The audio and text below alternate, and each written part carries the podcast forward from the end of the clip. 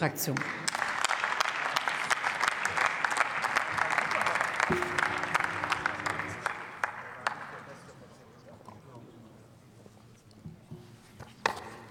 Sehr geehrte Frau Präsidentin, sehr geehrte Kolleginnen und Kollegen, meine sehr geehrten Damen und Herren, wie Sie es vermutlich schon geahnt haben oder wissen, ich bestätige es Ihnen gerne, ich komme aus Bayern.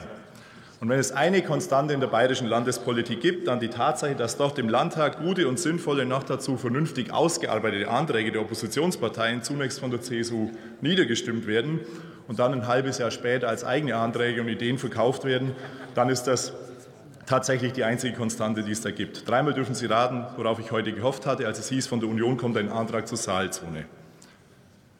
Zwar arbeiten wir schon lange an Lösungen für die Situation in der Saalzone, aber ich gebe zu, ich hatte eine gewisse Hoffnung, eine kleine Hoffnung, dass in Ihrem Antrag der eine oder andere Aspekt enthalten sein könnte oder ausgearbeitet würde, den man in die Überlegungen mit einfließen lassen könnte.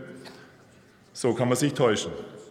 Das, was Sie uns da vorgesetzt haben, ist inhaltlich entweder nicht relevant oder neu und sprachlich ist es zumindest in Teilen fragwürdig. Den Einsatz militärisch zum Erfolg führen zu wollen, klingt für mich und für viele andere dann doch zu sehr nach billigem Säbelrasseln, wenn der Erfolg, den man sich dann erwartet, überhaupt nicht klar und präzise definiert wird. Und das haben Sie ganz einfach nicht gemacht. Also mache ich es für Sie. Was bedeutet für Sie politischer Erfolg und was erhoffen Sie sich von militärischem Erfolg? Weil Sie es eben nicht ausbuchstabiert haben, kann ich es nur zwischen den Zeilen des Antrags herauslesen. Ich will es an zwei Beispielen greifbar machen. Sie schreiben, dass für eine Wirkung in der Breite des Landes, ich zitiere, das Engagement der internationalen Gemeinschaft nicht groß genug war, zum anderen die innenpolitische Stabilität Malis sowie die Mitwirkungsbereitschaft der malischen Regierung nicht groß genug waren. Wäre jetzt also die Änderung dieses Zustands der von Ihnen erhoffte politische Erfolg? Zumindest vermute ich das. Warum sagen Sie das dann aber auch nicht? Und vor allem sagen Sie uns nicht, wie Sie das erreichen wollen. Beim militärischen Erfolg, den Sie erringen wollen, da würde ich folgenden Satz als Messlatte für die von Ihnen erhofften Verbesserungen nehmen. Ich zitiere, De facto gibt es nun keine robuste Mission unter westlicher Führung, die einen Verfolgungsdruck gegenüber den terroristischen Gruppen aufrechterhält. Zitat Ende. Mal unabhängig davon, dass man hier rein interpretieren kann, dass sie von der Bundeswehr eine aktive Rolle bei der Terrorbekämpfung in Mali erwarten würden, hätte ich in einem möglicherweise ein wenig naiven Politikverständnis jetzt erwartet, dass Sie dann zumindest auch beschreiben, wie Sie diesen militärischen Erfolg anstreben. Aber auch hier war wohl nichts.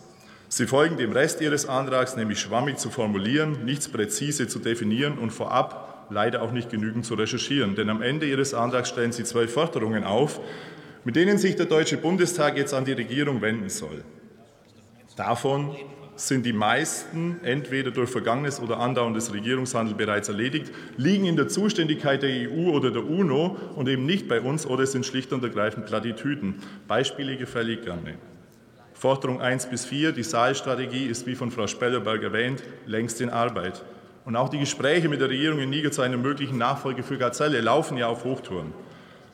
Bei Forderung 3, da haben Sie anscheinend vergessen, warum wir im Übrigen mit Ihrer Zustimmung gemeinsam entschieden haben, EUTM auslaufen zu lassen und eben so gut wie beendet haben. Forderungen 11 und 12, die liegen dagegen ganz und gar in der Verantwortung der Vereinten Nationen, nämlich MINUSMA äh, tatsächlich so auszugestalten, wie es die UN auch erwarten würden. Umso wichtiger, und da bin ich der Verteidigungsministerin und auch der Außenministerin sehr dankbar, dass sie in den Gremien der UNO und bei den Gesprächen auf internationaler Ebene auch den Finger in die Wunde legen und definieren, wo wir den Nachholbedarf sehen.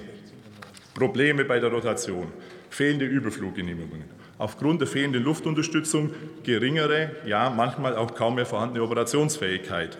Das ist für unsere Soldatinnen und Soldaten nicht nur ärgerlich, sondern im schlimmsten Fall sogar ein Risiko. Und darum bin ich der Bundesministerin, aber auch der Wehrbeauftragten sehr dankbar, dass sie klar artikuliert haben, dass wir dort schnelle Lösungen erwarten. Ich darf an der Stelle allen Soldatinnen und Soldaten danken, die in Mali im Einsatz sind oder waren. Ich versichere Ihnen, dass wir um unsere Verantwortung für Ihren Einsatz wissen. Welche Lösungen gibt es aber nun? Sicherlich nicht die platteste aller Antworten, wie von Herrn Bundrak formuliert, nämlich sofort abzuziehen. Und wir wissen alle, dass es keine Schwarz-Weiß- oder Ja-Nein-Antworten gibt. Und ja, Herr Kollege Schwarz, für Lösungen und für Entscheidungen braucht man Grundlagen. Und ich glaube, Karamba Diaby hat es bereits erwähnt, den sehr guten Vorschlag, den Gabriela eigentlich auch aufgegriffen hat. Tatsächlich ist es eine robuste Mission der AU, der Afrikanischen Union, überzuführen. Dafür braucht es aber auch eine Übergangsperspektive und ein aktives Engagement Deutschlands in der Region. Wir werden als SPD-Fraktion daher gemeinsam mit der Regierung an echten Lösungen arbeiten, die in Mali und der Sahelzone eben nicht so leicht zu erreichen sind. Nach der Kritik aber gerne auch das Angebot. Ich freue mich, wenn die Parteien aus der Mitte des Hauses gemeinsam Deutschlands internationale Verantwortung und der Verantwortung für die Sahelregion und Verantwortung für unsere Soldatinnen und Soldaten gerecht werden wollen.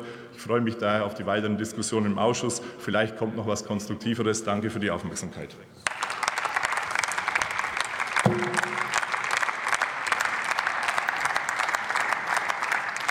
Letzter Redner in dieser Debatte ist Thomas Silberhorn für die CDU-CSU-Fraktion.